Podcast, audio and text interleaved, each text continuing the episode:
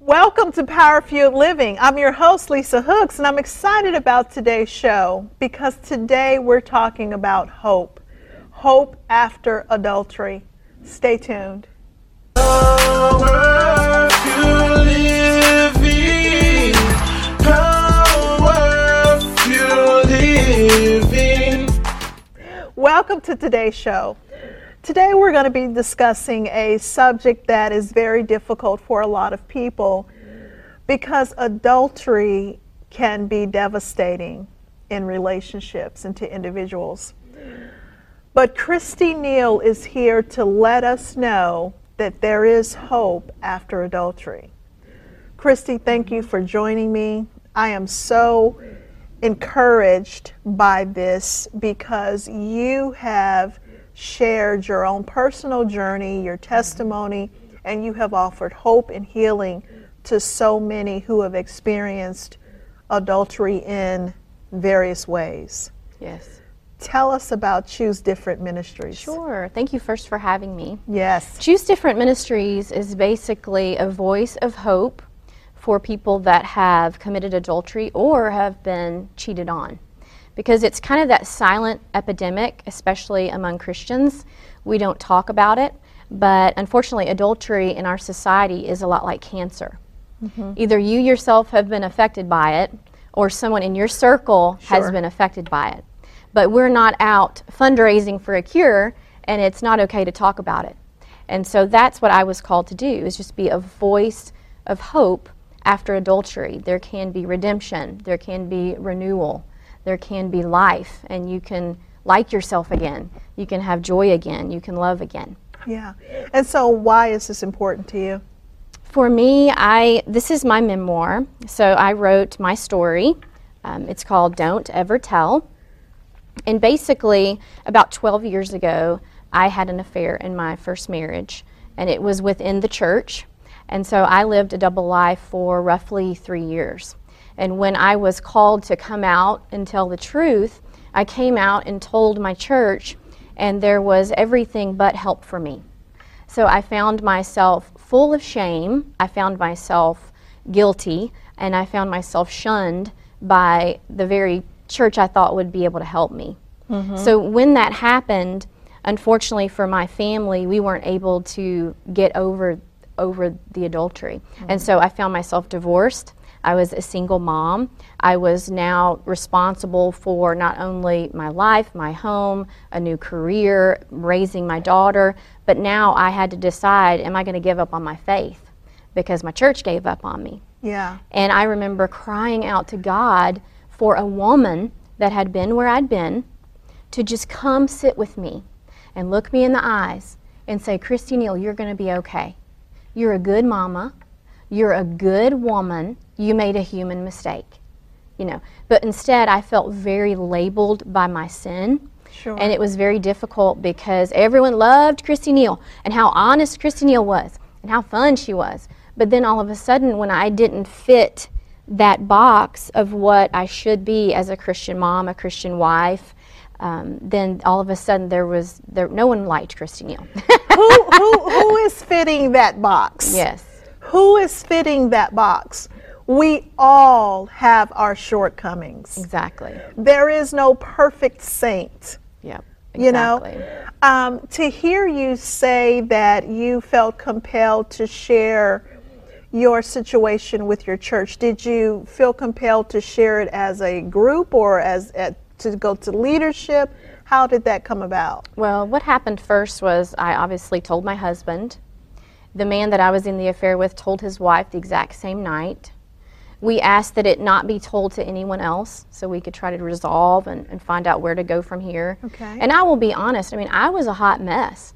And I remember telling my husband, I don't know that I want to be in this marriage anymore. Mm-hmm. I didn't know what I wanted. But sin does that. Sin confuses you. Does. You question who you are. You question how you were raised. You question your beliefs. You question your decision. Did I marry the right person? You question everything. It's a state of chaos.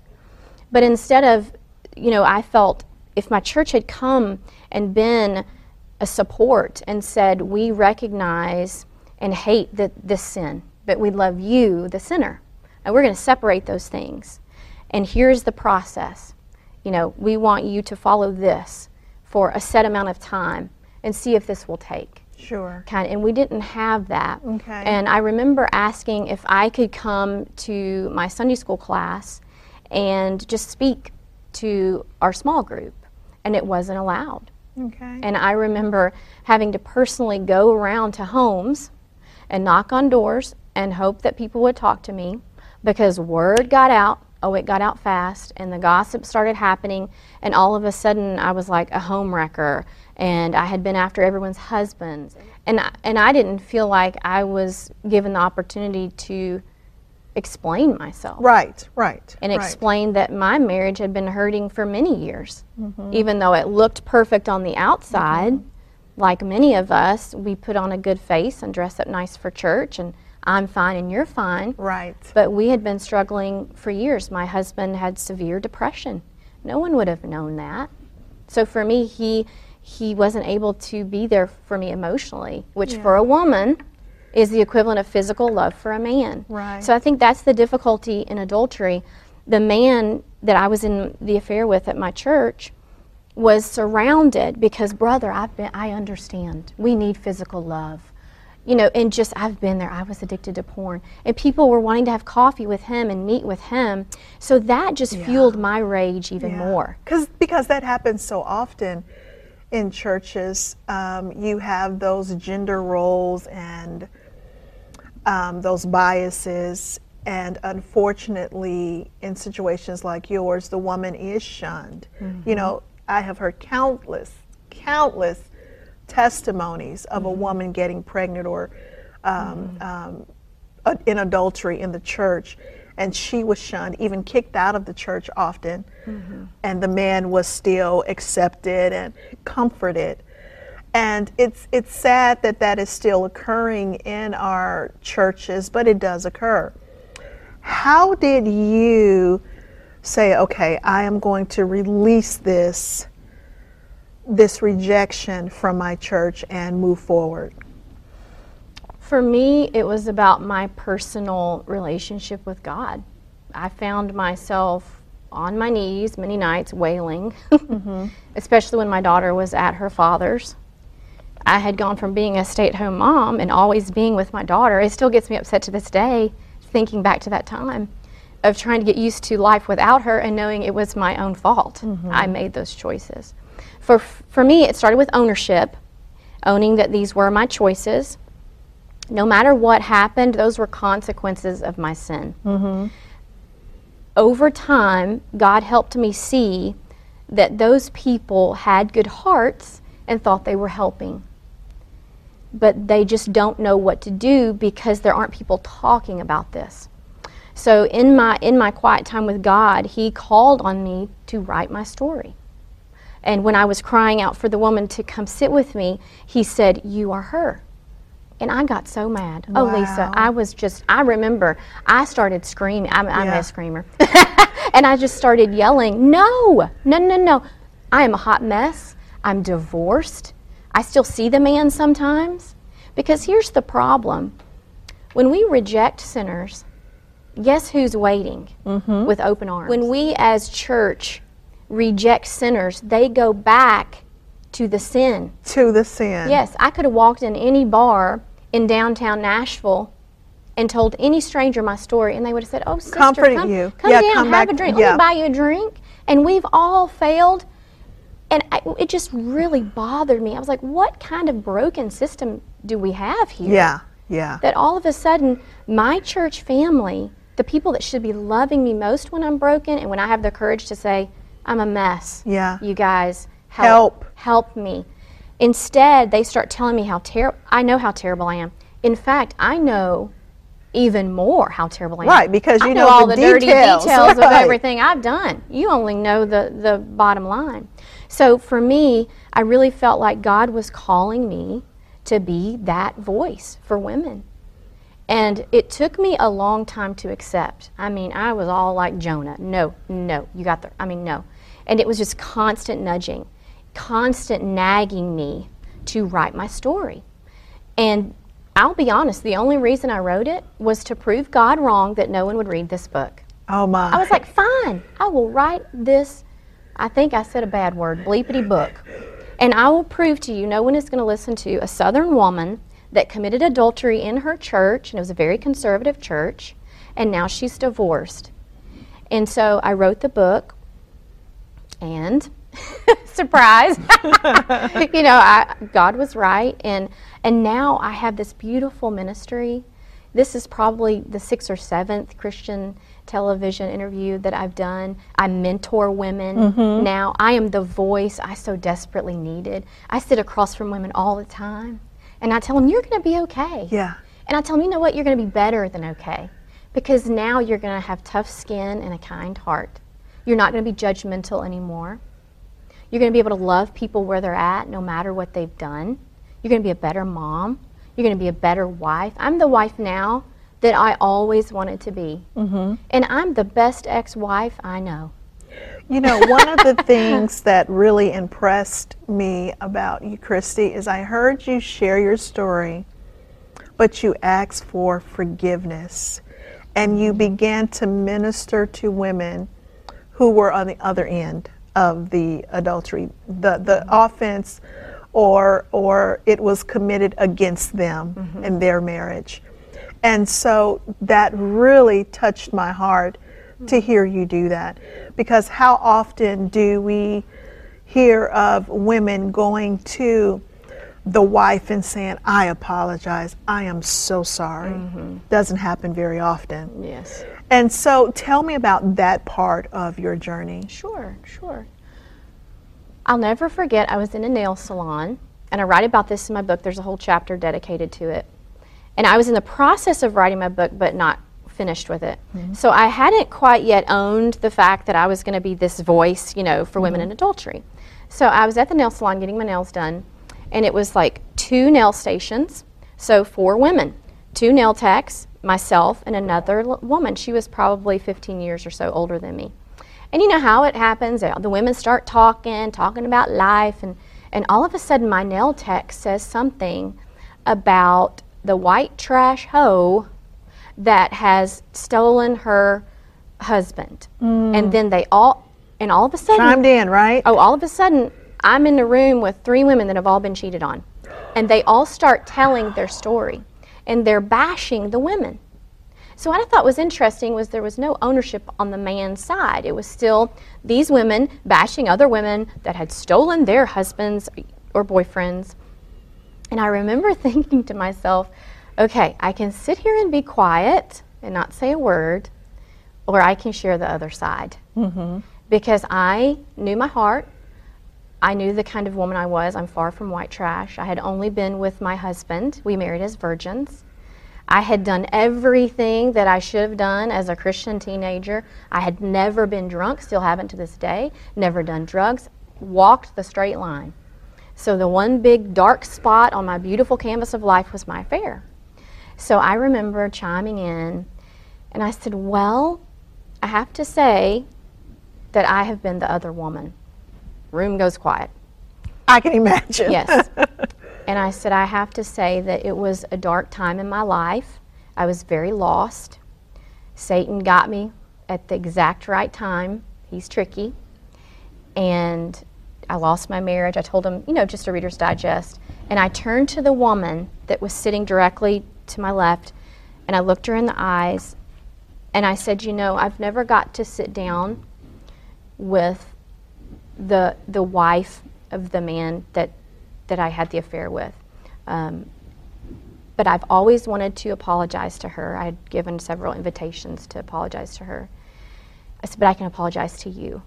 And so I just looked her in the eyes and told her how sorry I was, that there was no justification for my actions, that I was so, so sorry that I had interrupted her marriage, her family. I just acted as if I was the other woman for her, because she shared the other woman, even though she knew her and was good friends, would not even acknowledge her, would not look at her, would not talk to her. So it was like there was no acknowledgement of how she had wronged this woman. So Lisa, I'll never forget, in her, she started tearing up, and I could immediately see healing in her eyes. Even though I wasn't the woman, I was still the other woman. And it helped me, because I got to apologize to a woman that way.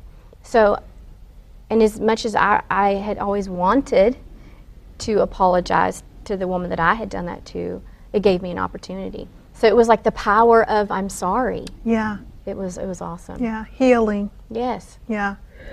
When you share your testimony, do you have instances where you're still rejected or the testimony is rejected? Yes. Yeah. How do you handle those circumstances? It really doesn't bother me anymore because God has given me discernment. Mm-hmm. God has given me so much wisdom. I pray for wisdom every day because it is such a touchy subject. And I know that there are tons of people out there that this has happened in their family line for years and years and years, just like it was in mine. It is in my family history. And if that hurt is not processed, then that can come out and be directed on someone like me. Mm-hmm. That has committed that sin. Mm-hmm. So I just have grace with them because as the sinner, I was wanting so desperately for people to love me where I was at so I could heal. Right. So I just give that away constantly.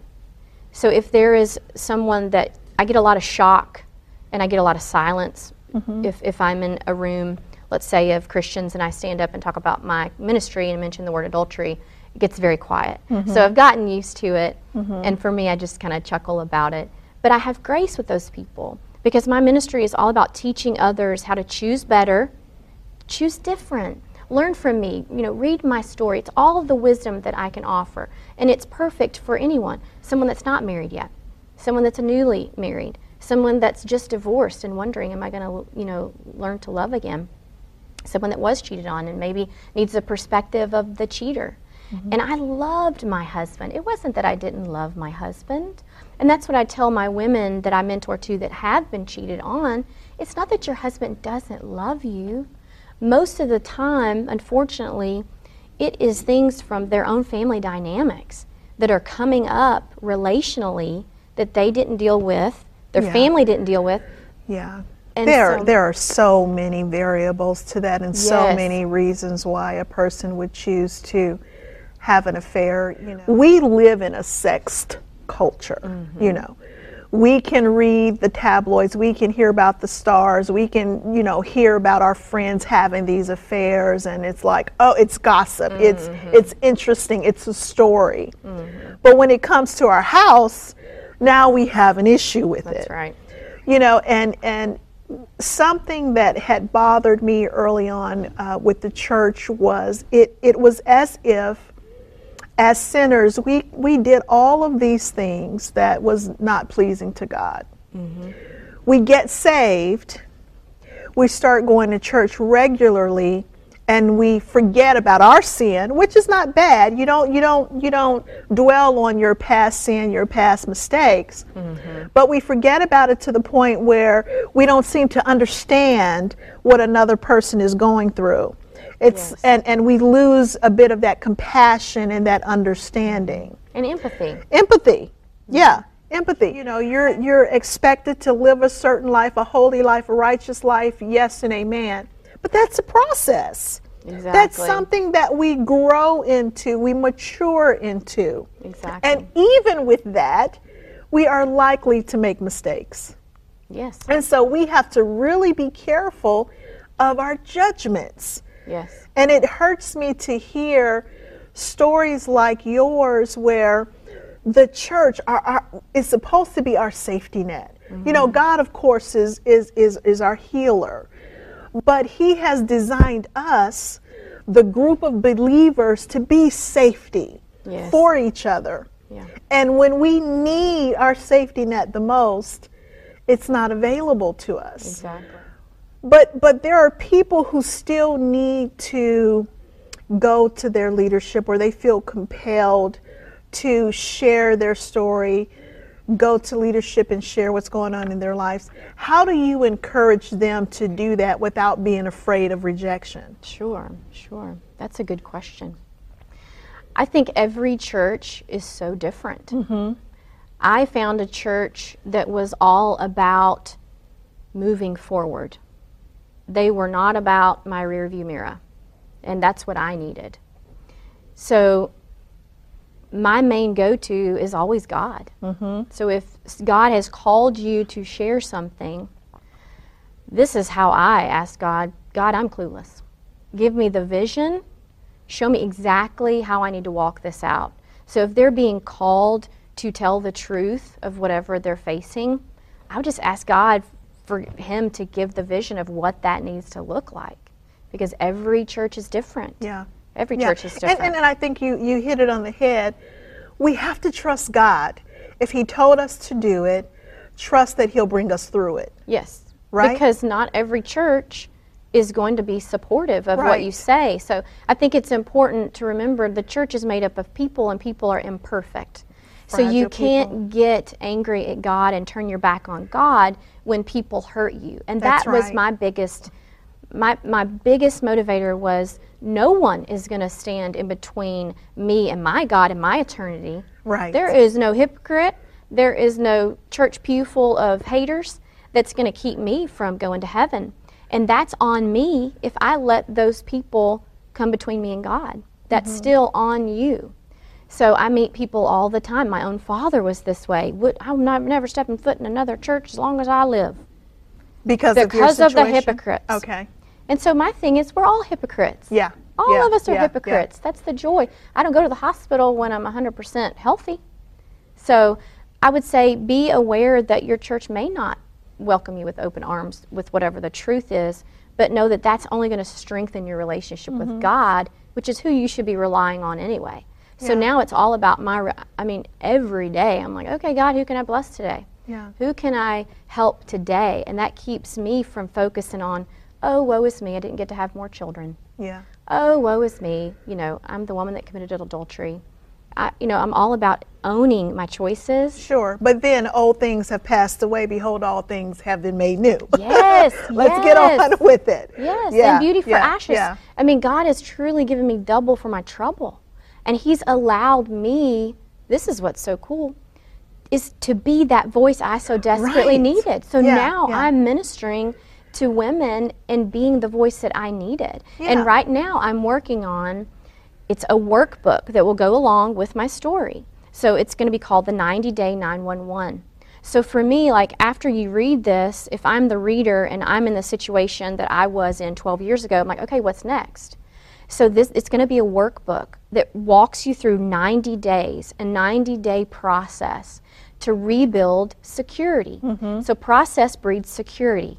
Sin breeds insecurity. So when you're wrapped up in sin, no matter what your addiction, whether it be sexual, drugs, alcohol, you're in a state of chaos. You're questioning if you really even want to be, do I really want to be that Christian wife anymore? Mm-hmm. So I'm super excited about it. And it's going to be set up where whoever's willing, church leaders, counselors can take the leadership workshop and teach the 90 Day 911 process. Yeah, I love God because he forgives us, he heals us, and empowers us. Yes. Mm-hmm. Nothing is useless for him. Mm-hmm. Everything that we go through, if we allow him to use it for his glory, he will. That's true. He is such a redeeming God. Mm-hmm. And I think that's what I want the audience to hear. Mm-hmm. There is redemption after our mistakes. Yes. Christy, as we are finishing up, what would you say to our audience? I would say there is no place in life that's so ugly, so messy, so low, that you can't turn back to God, and that he can't take the worst moments of your life and turn it into something good for you to bless other people. Yeah. But it's all about knowing, how can I use what I've been through to bless other people? Sure. So instead of saying, oh my goodness, I'm the victim of this, maybe it's something you haven't even chosen. You can still choose to be a victor, and you can give your wisdom from your own journey and keep other people from experiencing the suffering that you've experienced yourself. Absolutely. Mm-hmm. Christy, how did forgiveness play a part in this journey? Oh my goodness. That was huge for me because I had to forgive the church I had to forgive my ex-husband, my first husband, for not being there for me. I had to forgive myself. That was the hardest. But I would say my relationship with God was number one. Then forgiving myself was number two. Mm-hmm. And that's a daily choice. That is. It's a daily choice. Girl, you said something right there. Mm-hmm. Because shame and condemnation mm-hmm. will bully us after we have made mistakes, especially if we have received rejection from outsiders after the mistake. Yes. So not only were you feeling condemned and shame yourself, because of the rejection you felt from the outsiders, you know, that magnified your mistake. And yes. So the enemy will have a field day with that. That's right. And I have a saying, fight for your family, don't fight with your family. Oh, that's good. Fight for your family. Well, Christy, thank you so much for mm-hmm. sharing your story. You're welcome. And I thank you for tuning in, and I hope that you were blessed by this. Mm-hmm. Christy, where can they get more information about your ministry? Sure, you can go to my website, mm-hmm. so that's choosedifferent.org, and there you'll find links to all my social media. So I am on Facebook, so Facebook at Choose Different Ministries, and I do a weekly video. It's called Transparent Tuesdays. It's just little wisdom nuggets for living life better and choosing different. Thank you again for joining us on Power Fueled Living. Stay tuned next week for another great episode. Power Fueled Living. Power Fueled Living. Finding a purpose to fulfill your life. Living out your passions with